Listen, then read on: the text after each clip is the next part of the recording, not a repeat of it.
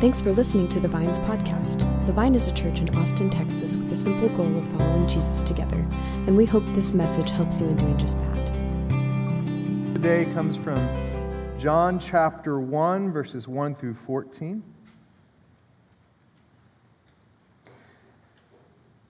In the beginning was the Word, and the Word was with God, and the Word was God.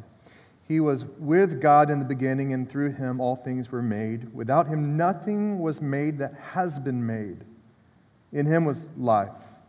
And that life was the light of all mankind. The light shines in the darkness, and the darkness has not overcome it. There was a man sent from God whose name was John. He came as a witness to testify concerning that light, so that through him all might believe. He himself was not the light, he came only as a witness to the light. The true light that gives light to everyone was coming into the world. He was in the world, and though the world was made through him, the world did not recognize him. He came to that which was his own, but his own did not receive him. Yet to all who did receive him, to those who believed in his name, he gave the right to become children of God Children born not of natural descent, nor of human decision or husband's will, but born of God. The Word became flesh and made his dwelling among us. We have seen his glory, the glory of the one and only Son who came from the Father, full of grace and truth. The second reading is from 2 Timothy, sorry, 2 Timothy 3:16. All scripture is God-breathed and is useful for teaching, rebuking, correcting, and training in righteousness. So the servant of God may be thoroughly equipped for every good work. This is the word of the Lord. So, friends, we are going to do something very special. I've been looking forward to this next sermon series for a long time.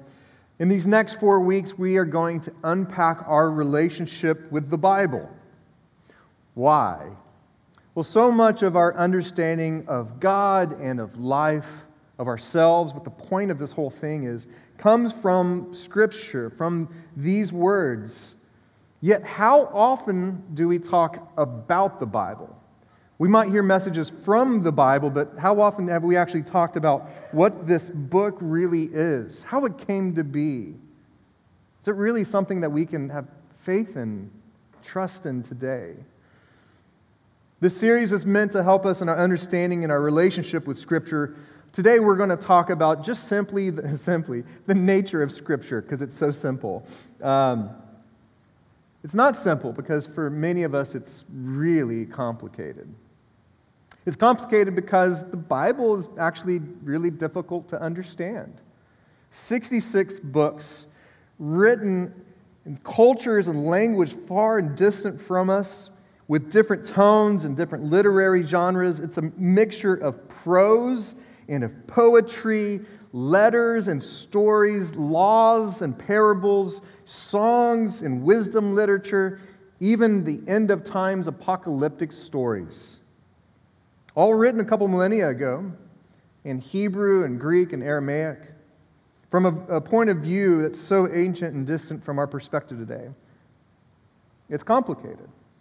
It's complicated also because many of us, we actually, if we were honest, we don't read it. I'm not going to do a poll, we're not going to raise hands, but many of us just, we just don't read it. Each year, around 25 million copies of the Bible are sold. It's the it's the most sold, most printed book in human history, but I've heard it called recently the best selling book never read. Either because we don't know where to start or we don't know how, how to get in there, we don't know what it means, or maybe we question if it will actually make a difference in our life. We, we keep it at a distance. Maybe our relationship with Scripture, for some of us in this room, we, wake up every morning, it is the way we start our day. Our day is grounded from God's Word, and we read it and reflect on it. Maybe with your cup of coffee in your morning routine. For other people, maybe you will listen to a podcast from a message from the Bible on the way to work or something, or Maybe you'll have a devotional emailed to you every morning with a line or two from the Bible just to begin the devotional. Or maybe we come to the church, come to church and we hope to hear scripture, and that's our one time a week where we'll actually listen or read scripture, or maybe we don't read it at all. It's complicated. For some of us, it's complicated not because we don't read it, we actually have read it, but we actually don't like what we find. Consider some of the stories that we learned as children. For instance, the story of Joshua marching around the walls of Jericho. Remember that from your childhood? For an earlier generation, this story might speak of God's faithfulness, God's goodness, how we can trust in God. We hear the story how God called them to march seven times around these walls, and the walls came tumbling down, and God is good. But we read the rest of the story today, and what happens after God after, after the walls come tumbling down is well, then God calls the people of Israel to kill every living thing inside the walls. Not only the soldiers of Jericho, but the elderly, the women, children, newborns, all the animals slaughtered. Why? God commanded it. And for the readers today, this is not a story about God's goodness and loyalty. For many today, this is what? Story of genocide. And this is God's word. It's complicated.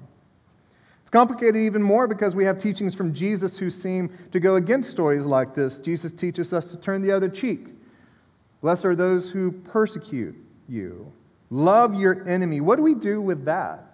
And in our Bible are stories of polygamy, and rape, incest, war, and violence. And what makes it even more complicated is not only that it's in the Bible, but it's actually in the lives of the heroes of our Bible. What about the horrors that have been done in the name of the Bible? Slavery and objectification of women as property, the justification of wars, parents who won't take their kids to the doctor because of a reading of James 5. It's complicated. Mark Twain once said that the Bible seems to be both the poison and the cure. How can this book that brings such pain also somehow bring such healing? For some in this day and age, they have acted like Thomas Jefferson, who famously took a pair of scissors to his scripture, cutting out everything that went against his sensibilities. He just carved it out of the Bible, which for me, I'm always like, well, what about the backside of the page? What if you really like that? What I like about with Thomas Jefferson is at least he was honest about it. Who all, like, if we were, we, we do this. Maybe we don't cut it out of our Bible, but we skim that story. Don't like that commandment. Don't know what to do with that. Moving right along. We're tempted to do this. We leave our pages intact, but we skip over the parts we dislike and remember the ones that bring us comfort. The Bible is so complex, and quite often the Bible has been used and misused to do so many different things in this world. Uh, a woman who died this past year, very, uh, way too young, Rachel Held Evans, she wrote in a, in a book called A Year in Biblical Womanhood, where she, taught, she actually sought to live one year in a literal uh, understanding of what it means to be a woman from Scripture. But she actually wrote this in, the, in that book. She said, it's a long quote, okay? If you're looking for verses with which to support slavery, you will find them. If you are looking for verses with which to abolish slavery, you will find them. If you are looking for verses with which to oppress women, you will find them. If you are looking for verses with which to liberate or honor women, you will find them. If you're looking for a reason to wage war, you will find them. If you're looking for reasons to promote peace, you will find them. If you're looking for an outdated, irrelevant ancient text, you will find it. If you're looking for truth, Believe me, you will find it. This is why there are times when the most instructive question to bring to the text is not what does it say, but what am I looking for? That's honesty. I suspect Jesus knew this when he said, Ask and it will be given to you, seek and you will find, knock and the door will be opened. Sometimes we come to Scripture just to validate what we want it to say, when in fact our reading of Scripture is out of whack. I believe for us to rediscover or discover for the first time a deeper relationship with the Bible, we must begin by being honest. Honest with one another, honest with God, and honest with the text. And in all relationships as we see in life, it begins in honesty, and that's what we need with the Word of God. Okay, so how are we doing so far? We feeling okay? We're all right? All right, I want to be honest and share just a belief that I have. I believe, um, if you know me, you know I love the Bible. I really believe for us to follow Jesus in this day and age, we actually we need, we need to re-enchant a relationship with God's Word. We need to re-enchant, we need to rediscover our relationship with this world. We can't just take the, the understanding that was given to us from generations ago. We, we need to, we, it's good, we need to build from it, but we also need, as God's people, learn how this book is instructive for this day and this age and how we can speak about the Bible here and now. We need to move beyond a distant an acquaintance with Scripture, like maybe your relationship with some uncle you don't know what to do with, but he shows up every once in a while and you kind of have to apologize to your friends about it. Don't worry about it, he means well. We need to, to move beyond just an acquaintance with Scripture. We also need to move beyond a skeptical relationship where we keep it at a, at a distance. We build it up like a straw man and beat it. We need to move beyond that. We need to learn to wrestle with God's Word. We need to learn to wrestle with it in community, to sit with our questions and our doubts with God and see if Scripture is still alive and active as it says it is today. And I think as we do that, we will discover this incredible, precious gift that is still complicated. An essential question to help re enchant our relationship uh, with Scripture is this Is the Bible a human record? Is it people's word? Or is it a divine account? Is it God's word? That's an essential question for us in, in discovering our relationship with Bible. Is it, is it human's word or is it God's word? So an answer for me is uh, depicted in drawings. I remember the drawings of M.C. Escher. You guys remember these drawings? I remember, I don't know why, but they were really popular when I was in, when I, I was in middle school. And uh, these uh, drawings that he famously did, they were focused on the visual complexities that would mess with our understanding and our orientation that uh, as we would look at these drawings, we weren't sure what was up and down, which, one, which way was real, how we could make sense of it. And one of the most famous pictures that he ever drew was a picture of these two hands drawing one another. And as you look at this picture, you might be led to wonder so, which hand is drawing the other? This is a picture for me of what Scripture is. I believe the historic Christian faith Orthodox Christian belief is that Scripture is both a human account and God's account.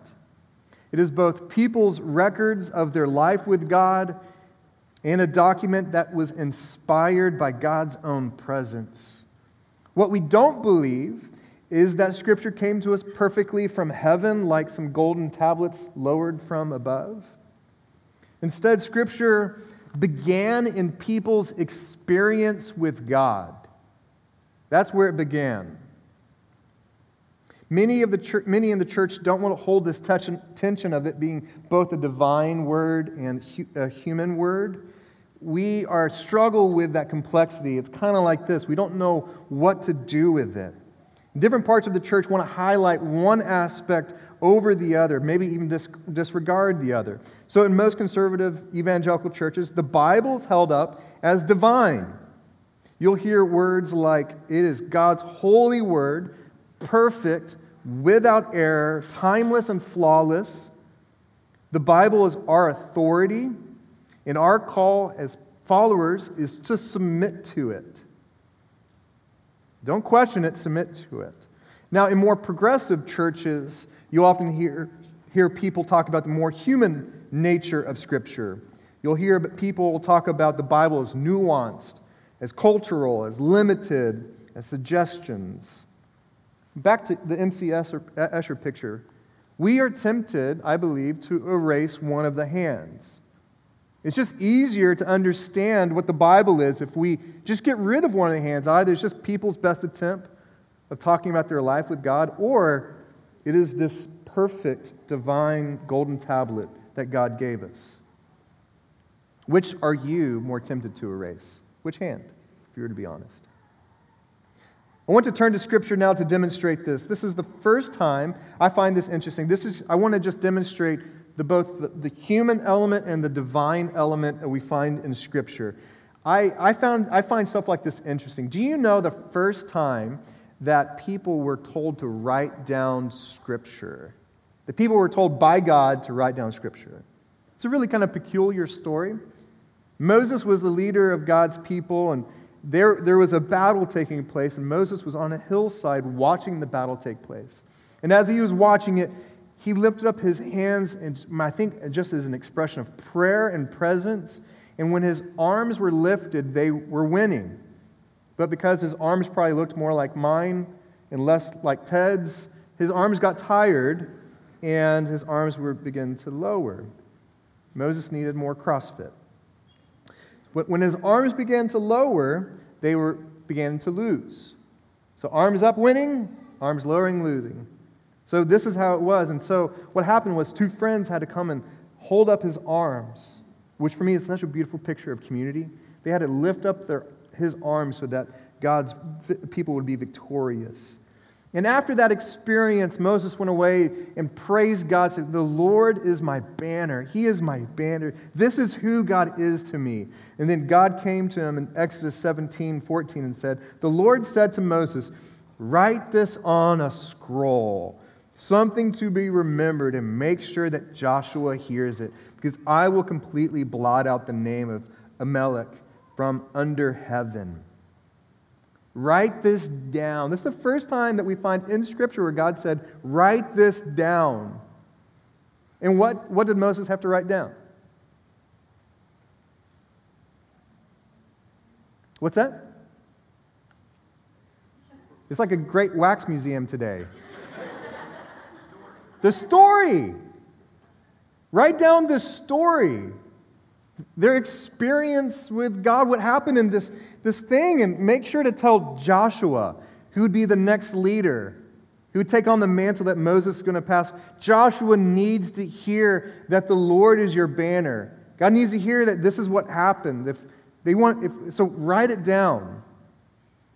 And people have this, they do this again and again. They have this encounter with God, and God does not want them to forget it. God wants this story that was individually experienced by either one person or God's community, and for God to say, This is my nature. People need to know that this is who I was for you and who I will be for them in the future, too. They need to know this. And so the story of God was written down and shared. And in the midst of writing the story, what we have faith is that God was divinely present. This is where we get hokey as Christians. We believe that God was actually present, not only in the encounter that inspired the story, but we actually believe that God was present in the writing of the story, in the keeping of the story, in the recording and the re recording of the story. We believe that God was present and participated in the process. Because this story is so important. The beauty and the power of the Bible for me is in this dual nature. It's both a human product and it is a divine gift. It's both human and divine. And as I believe this, I'm confronted with the reality that God is again and again and again present in the ordinary aspects of people's lives. What I believe about the Bible is what I believe about the rest of life that life might be marked by this dual nature of the ordinary and the divine. That's what we experience at the table every Sunday. And if God could use humanity's works in something this important, maybe God could, would want to do the same for our lives as well. Again and again, we see glimpses in Scripture where both it is a, a word of God and a writing from people. This is how it works with God. When you read the, Paul's letters, I, this kind of, for me, this is a mind melt. Do you think Paul actually knew that he was writing Scripture when he was writing these letters? I don't think so.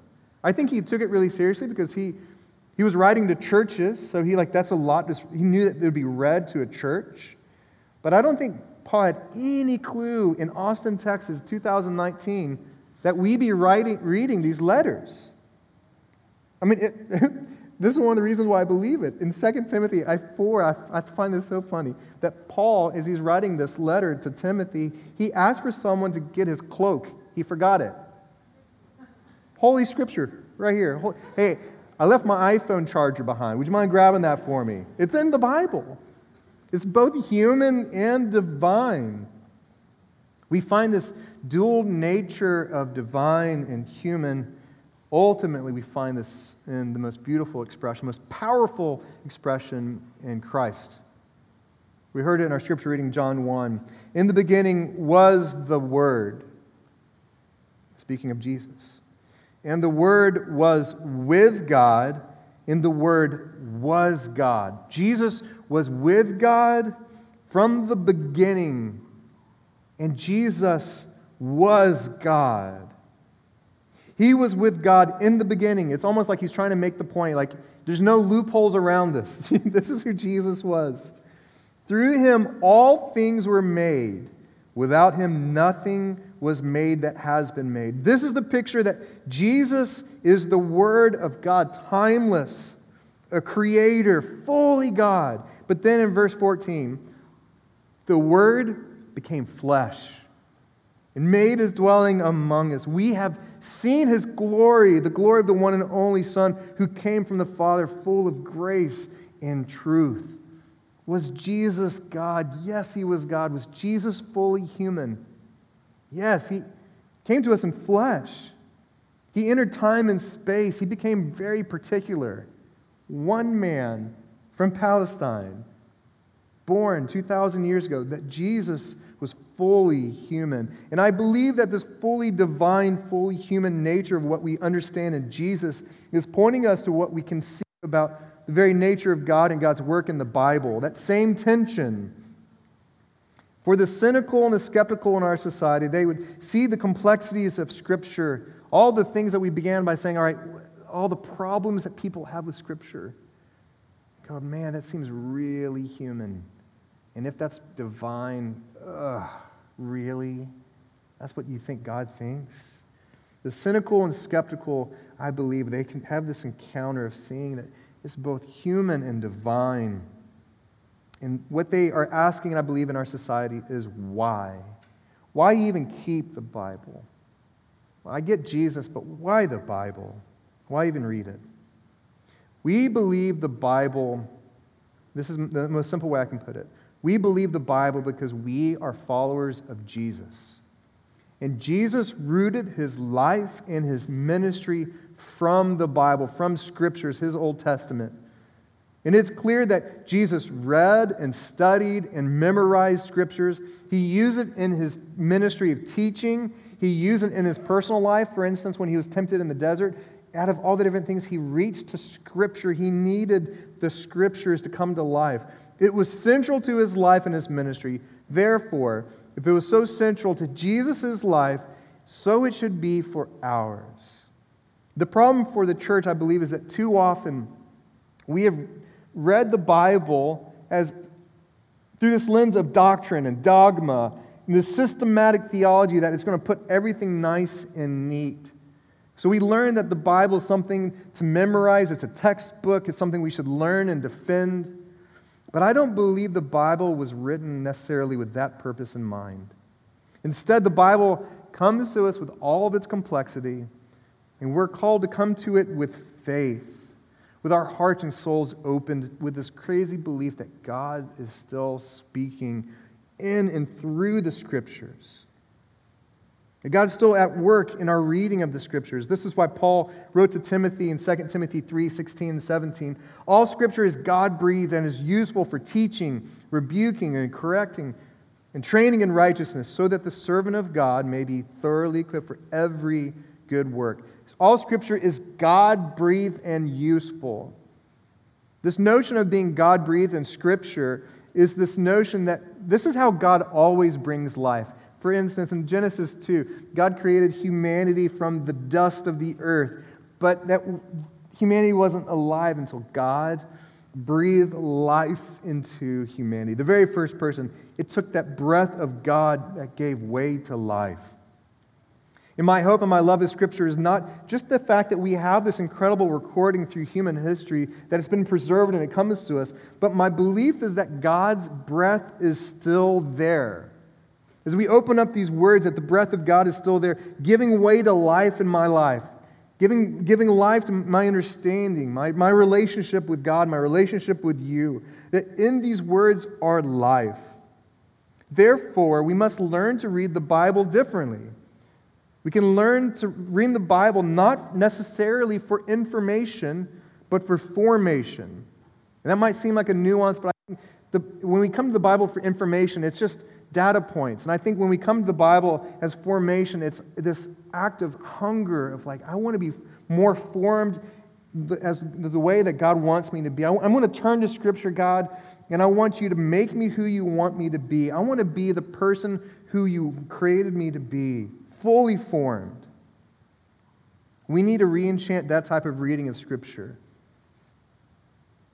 Less of an account of data to memorize and to master, but more of a place of spiritual power where the breath of God is still present. And where God's presence is, there's power power to point us to life. Power for us when we experience despair, that we can find that there's hope here in these words. Where there's confusion and chaos, that we can find clarity. In Hebrews 4:12, we find these words. For the word of God is alive and active.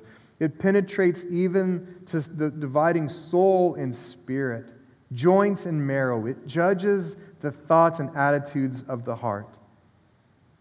The power of Scripture is not in its systematic and errant account, but in the fact that it is alive.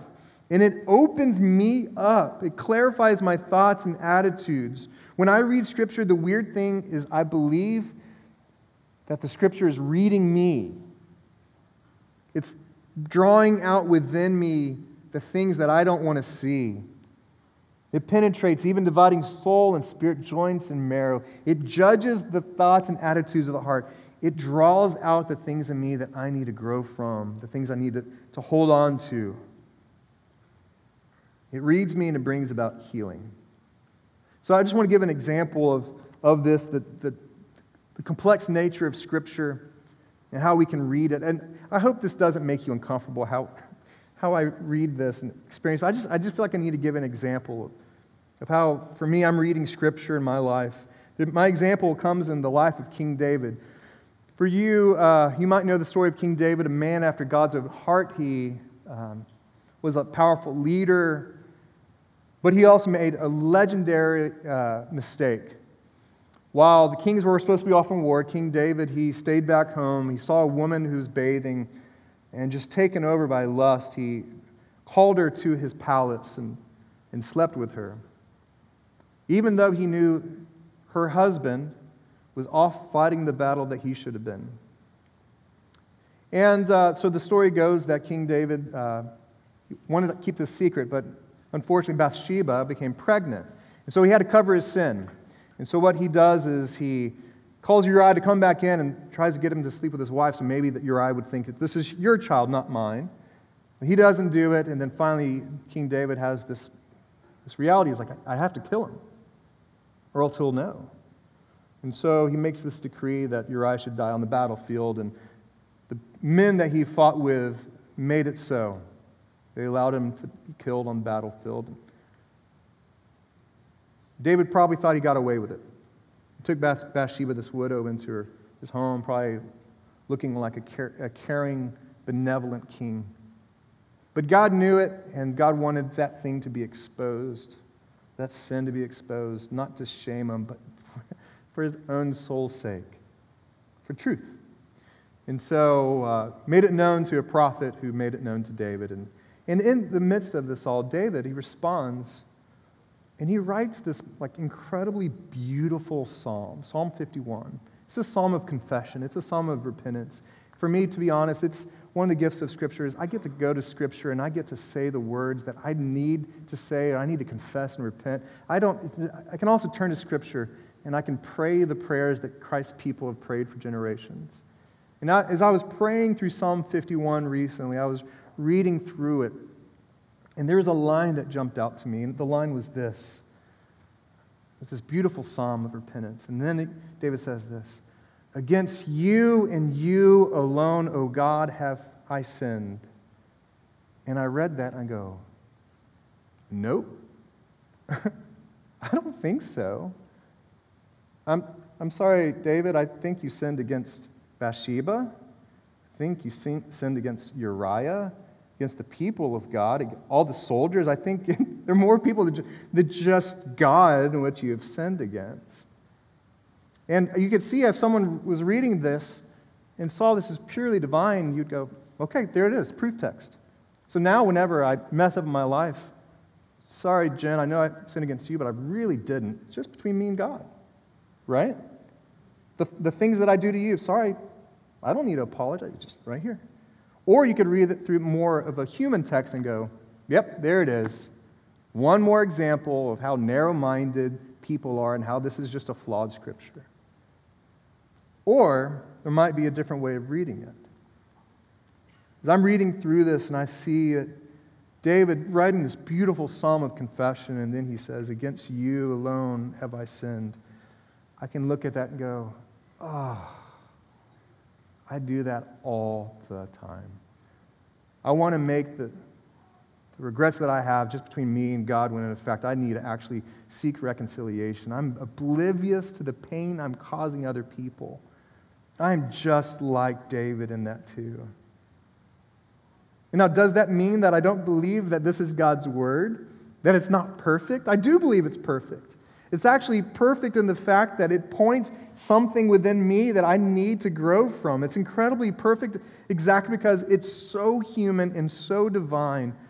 When I think about David, like, oh, David, you need to go and confess to Bathsheba. You need to go and confess uh, to, to the, the commander of the soldiers, you need, there's more work to be done, and there's more work to be done in my own life. This is a different way of reading Scripture that I'm coming to, but for me, I'm experiencing that God's Word is perfect. It's actually doing something in me, it's alive and active, it penetrates even dividing soul and spirit. The Bible is not a matter of information, it's a matter of formation that you could be fully equipped to do everything that God wants you to do and be everything that God wants you to be. That means we can study it, we can analyze it, we can dissect it from a distance, but it's meant to be consumed. It's meant to be applied in our life. It's meant for us to humbly go to it and, and ask for God to be a lamp. Let the scripture be a lamp to my path. Show me where you want me to go, God, and who you want me to be. We will not see Scripture for the way it was meant to be in our life until we have chosen to live it out with all humility and faith and courage. A guardrail that our church holds as a community is this that there's no better place to plant one's life than in God's Word. That's something that we believe as a community. There's no better place to plant your life than in God's Word because God's Word is trustworthy and true. Though it is complicated, it still is a lamp to my feet light to my path. And some of us, we, we need to grow in experiencing that in our life. We need to grapple with it. We need to grapple with Scripture. We need to put it in the middle of our community and ask the hard questions and eventually to entrust ourselves to this complex, beautiful gift that is Scripture. That's what we're going to do in these next three weeks. Next week, we're going to talk about the overarching narrative, the story of Scripture, how all 66 books and the different genres and the different cultures are actually telling one story.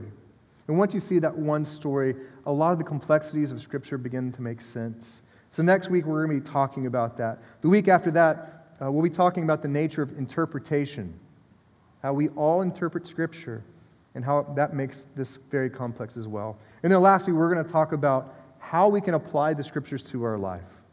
And as your pastor, I just want to invite you into this for this month of August to step into this. And my request for you, for you is this to begin by just saying, What is my relationship with, God, with God's Word? Like, what, what does it become in your life? For you to be honest with that. And then for you maybe to lower the cynical stiff arm or the ambivalence that maybe you've learned to have towards God's word. And to actually, this month, to come to it seeking faith, seeking life with all your courage.